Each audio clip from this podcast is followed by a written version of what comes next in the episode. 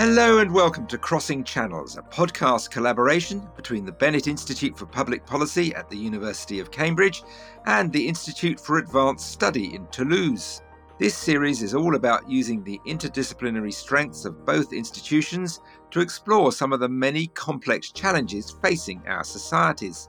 I'm Rory Cellan-Jones and we're calling today's episode Broadband Before Bridges and asking, can digital technologies leapfrog the obstacles to development?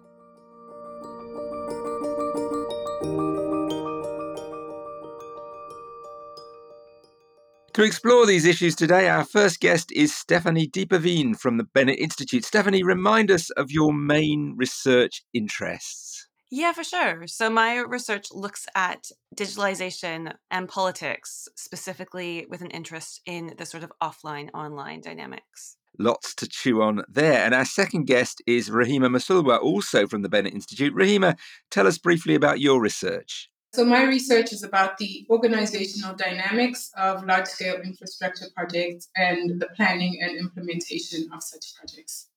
Thank you. And our final guest is Stéphane Straub from the IAST. Stéphane, what do you focus on?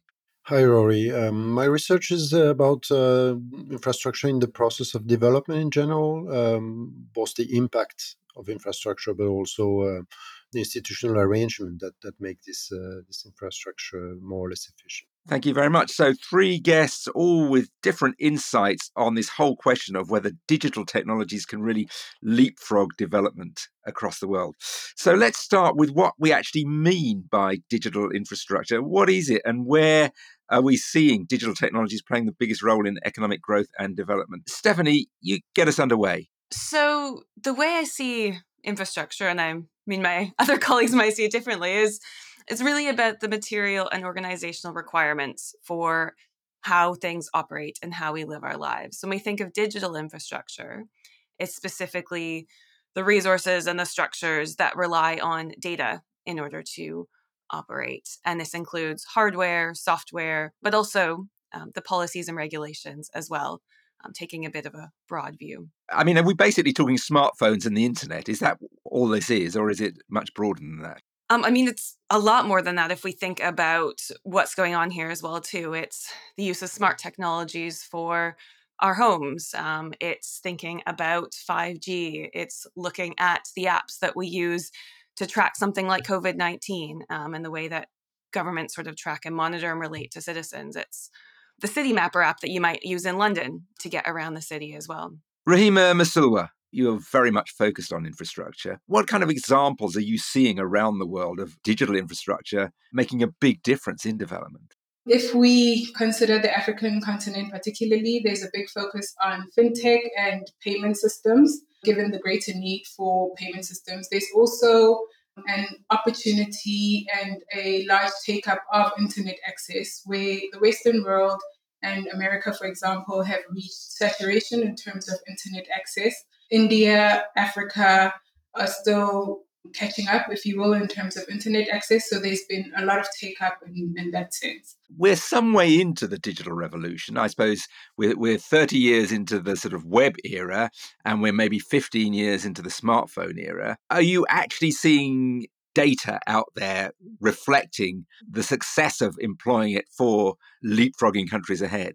Well, I think that's probably one of the limitations of the revolution, if you will, that we don't necessarily have solid sources of data or comprehensive sources of data, but there has definitely been an impact in terms of payment systems, in terms of integration with the global financial economy. I think perhaps not the best example, but if we consider, for example, trading cryptocurrencies and the like, there's a big take-up of that on the African continent, for better or for worse. Stéphane Straub, what does your research tell you about what's important about digital technologies in this area and what the achievement or track record has been so far in development? Maybe I can say a bit what infrastructure means for economists in general. So first, it's a network industry.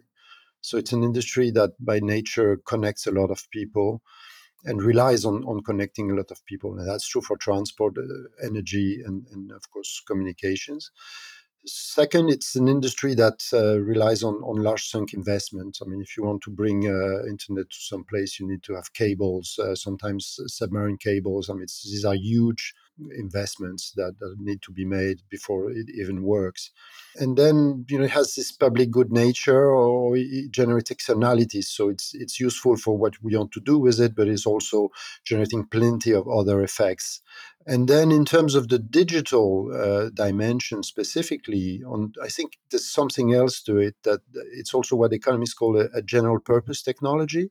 It's not only useful for what you do with it, but it's also making all other sectors suddenly work in a different way, potentially a more efficient one. That's what, of course, justify the fact that people place great hope in you know, having digital technologies changing the process of development. On the matter of the track record so far of these technologies, I mean, I think we're finding it difficult around the world to spot any sort of productivity boost from the digital revolution so far. But in particular, in developing countries, are we seeing any data suggesting that? So yes, I mean, there are actually a few studies that document this. I mean, in the case of Africa, there's a very well-known paper by Hjort and Poulsen a couple of years ago in the American Economic Review that looks at the arrival of submarine internet cables along the coast of Africa, and depending on where these cables arrive, they then look at the impact inland on employment and different measures of economic activity. And they actually find positive and significant effects of these new internet connections. So there is this presumption that it does indeed have an effect. There are also studies by Tavneet Suri and co-authors that show that it helps consumption smoothing. So it helps fintech. Digital payments help people smooth consumption in case of big shocks. I mean, we do have data, and it's building up. I mean, it's a costly process, you know, to collect that type of data, but a lot of people work on these issues, yes. Is the term leapfrog technologies actually useful here? I mean, for at least a decade, I've been hearing the idea that mobile tech, for example, will leapfrog various countries ahead through several stages of development. And one example is M-Pesa in Kenya, mobile money taking off faster in countries like Kenya than in places like the US. Stephanie, is that a leapfrog technology?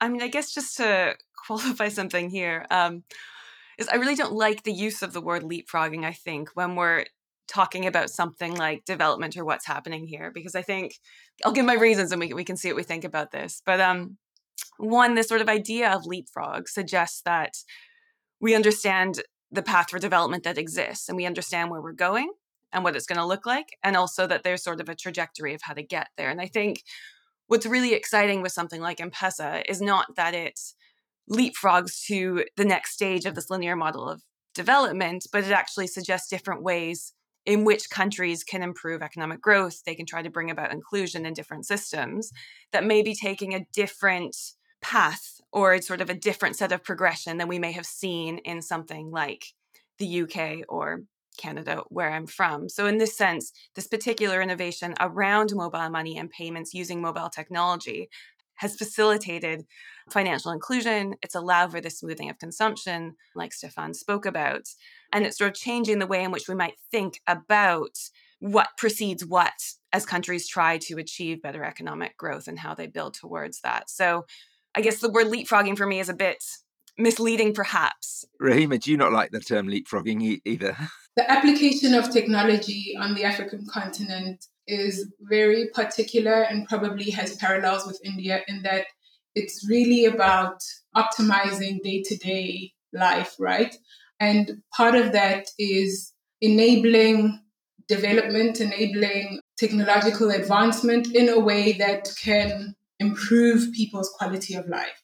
And to suggest a leapfrog, as Stephanie said, pits it against existing or alternative realities or paths to development that we have seen before. But in this case, it is a question of improving the conditions on the ground and seeing where it takes us and being open to where it takes us. Stéphane, what kind of conditions need to be in place in countries for that kind of technology to deliver? It's not simply a question, is it, of countries saying, right, this digital revolution has arrived, we're going to go for it. Just to say a word on the leapfrogging, okay, people have leapfrogged like fixed phone with mobile phones, you know, in places where mobile phones really like came in a void where the people were unable to get fixed line. But then what do you do with these mobile phones? What do you do with, you know, this internet access? And behind that, there's real activity. You know, people have to produce stuff, they have to exchange stuff. I think the concept that I like and is better than leapfrogging development is the one of complementarity, because, in fact, what we're increasingly seeing and understanding through the studies that are being made and is that different type of infrastructure are useful if they come in bundles. So, of course, it's great to have internet access. You can create a new firm and generate some economic activity, but then, you know, you need to deliver that service and exchange it with some people, and for that you might need roads, and you might need people to have other goods or services they can exchange with you, etc. So it's really more this idea of complementarity. And digital is not going to solve that, alone. It's of course, part of a general development strategy that needs to be in place. Rehema, give us your take on that. I mean, the other question is who benefits. In some countries, the arrival of these digital technologies benefits one part of the population and not the others. We've seen all over the world digital divides opening up. Is that a concern of yours? So yes, I think in certain African countries, certainly in Tanzania, where I'm from, there's a very clear urban-rural divide, right? So the rural population will be amongst the highest who are unbanked, who do not have access to things like fintech, etc. I think in terms of the conditions required, this is related to the work of the late Calestous Juma, where he spoke about the importance of basic infrastructure, even for digital infrastructure, not only as an enabler and as sort of the motherboard on which all other technological developments are built on, but also as a platform for facilitating skills development, right? So the technical skills, the engineering skills, etc., that are used to develop basic infrastructure can then be leveraged for developing digital infrastructure. So in a sense, basic infrastructure is one of the conditions for more advanced digital infrastructure, but also can reflect some of the divides where access to basic infrastructure or lack of access to basic infrastructure will almost certainly mean a lack of access to the more sophisticated forms of digital infrastructure.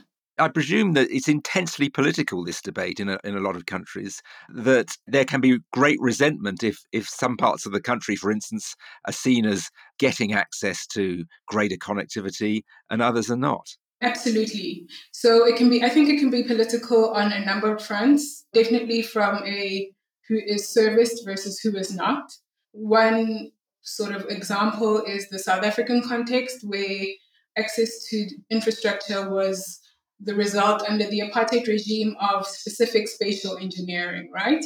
It was very specific who got access and who didn't get access. And we see the legacy of that today. I think it can also be political in that governments can be skeptical of digital technology, digital infrastructure, in that they potentially see it as a source of political activism or as facilitating political activism. Yeah, they may not always see greater connectivity as a positive if they are quite a controlling government. Stéphane Straub, is there a danger that in this rush, this huge excitement about digital, other types of absolutely vital infrastructure, roads, electricity, water, will get overlooked, and that will actually make the whole digital deployment kind of irrelevant anyway? So, of course, the choice of governments in this type of context, what type of spending and what have public goods they should do as a priority is always a difficult one. I'd say it's to some extent it's not that bad in that case, because the development of the digital sector is mostly driven by the private sector because it's profitable. So if we accept from that like a backbone infrastructure, which in many cases has to be subsidized or supported by the public sector, The rest, mobile phones, internet connectivity, you can see fintech, etc., is mostly driven by the private sector. So there's no real conflict with, a government, on the other hand, doing roads or possibly working on extending the electricity grid. So I'll be less worried on that front. Stephanie, what's your take on this? Government's priorities on where they should be pushing, whether they should just be focusing on digital or whether that can be a distraction? I think digital is something that can be sort of pushed as sort of a flagship project for governments as well too. So in that sense, it can capture the political imagination in the same way sort of some other large-scale capital developments can as well too when we get close to election time. I think I would agree with Stéphane in that it doesn't seem to be distracting from other large-scale infrastructural projects. So, for example, we can see in Kenya both an emphasis on digital infrastructure and digital investment. We also see quite large-scale capital infrastructure projects with actually a lot of Chinese investment too, which adds another sort of political dimension to it around the railway, around the ports, around building new roads. So in that sense, that matters. And I think that also goes back to sort of the bigger question about what is development. And yes, it's about these sort of large directions the country is moving in. But as Rehema spoke about, it's also about what happens on the ground and what people are actually experiencing. And in that sense, these sort of more traditional infrastructure developments matter. And I guess just one sort of aside from that too, and I wonder if Stéphane and Rehema might have more to say here too, but sort of digital infrastructure relies on very stable other forms of infrastructure. And I'm thinking here specifically around electricity. And one of the sort of underlying conditions that seems to be quite a big deal on the continent is establishing reliable electrical infrastructure to support digital infrastructure as well as people's sort of everyday livelihoods. And we can even see in a country like South Africa, we can see the institution of regular load shedding programs to sort of control electrical supply. And I sort of wonder to what extent can we see digital infrastructure really transforming what people are doing economically without that sort of underlying stable electrical infrastructure. You mentioned China. I want to bring us on to another sort of factor here. There's a kind of superpower race in technology. And I think there may be a concern also that the US tech giants, in particular Google and Facebook, arrive promising to digitize developing countries for, quotes, nothing, and end up almost as colonial powers. Stéphane, is that a worrying factor, the sheer power of the US tech giants and, on the other side, the Chinese government? Well, I think it's a story that repeats itself. For a very long time, the US and European countries have done development projects in many places around the world, in Africa and South America and in Asia, and they've done that because it was tied to investment that were basically made by their own firms and also establishing political power in these places. And now, China is entering the game and we feel like they're doing something extraordinary, but they're just doing exactly the same thing that, the US and Europe has been doing for a long time. On what was said before, I just wanted to jump back. I mean, what Stephanie said, I think in terms of digital, where the intervention of the public sphere is very important, is more in regulation than investment itself, creating stability, creating level playing field, rules of interconnection, competition policy, and all these preconditions that actually make the functioning of the sector more efficient. Now, I want to draw this all together an end by trying to work out whether we should be optimistic about what's happened so far. It's probably at least 20 years now that this idea that digital technologies can produce a real rocket fuel for development has been in the air. Stéphane, just conclude here. How should we view progress so far? How optimistic should we be about what digital technologies can do for development? I think we can be optimistic in the sense of this general purpose technology is really a revolution in the way all sectors work. And in that sense, if we make good use of that, we obviously have a new tool to avoid some of the main roadblocks and bottlenecks that plague development in a place like Africa, which on the other hand is lagging in roads and energy and other aspects. But then we should probably not forget that these things, as we say, don't work on their own. They need to work as complements. And finally, we haven't mentioned that, but there's a big question in the air. Digital technologies are extremely energy consuming. And since we are doing this at the world level, I mean, there's an issue for climate here. How much energy are we going to use in order to digitize the whole economy? And we don't have clear answers to that. And people deserve access to development. Once we have 7 billion people, consuming on the level we are consuming digitally, what does it mean for climate change? I think this is a very serious question. Stephanie, picking up on that, obviously on the negative side of the balance sheet, if we're looking at digital technologies and development, isn't it? Do you retain optimism that can be navigated successfully and we can use digital to advance development?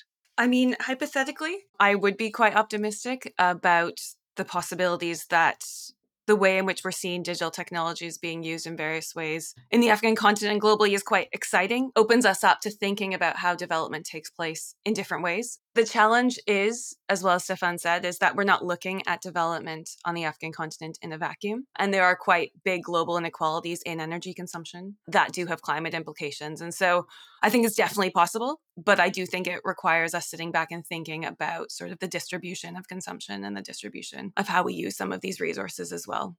And Rehema Msulwa, I would imagine amongst the populations of these African countries, particularly amongst the younger populations, and a lot of them have very young populations, there is still actually huge enthusiasm and excitement about these digital technologies, which will drive them forward. Is that the case? That's definitely my sense of things. I think, as I mentioned earlier, the opportunity on the African continent is to apply technology to sort of improve our day-to-day living, right? Everything that we might take for granted here, for example, e-commerce or wireless payments, etc.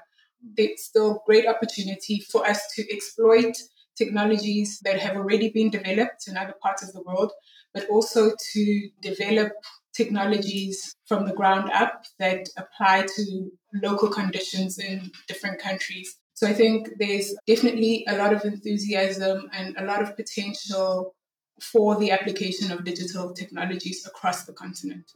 A good point to end, and that is all we have time for on this episode. Thanks to our expert panel, Stephanie Diepeveen and Rehema Msulwa from the Bennett Institute and Stéphane Straub from the IAST.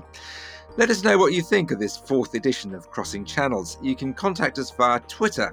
The Bennett Institute is at Bennett Inst. The Institute for Advanced Study is IAS Toulouse. And I am Ruskin147. If you enjoyed this episode, then do listen to our other Crossing Channels editions covering topics of ethical AI, nature in the economy, and running government. And please join us next month when we'll have a new edition looking at the Levelling Up White Paper in the UK and whether other policies to address regional inequality have worked in the past.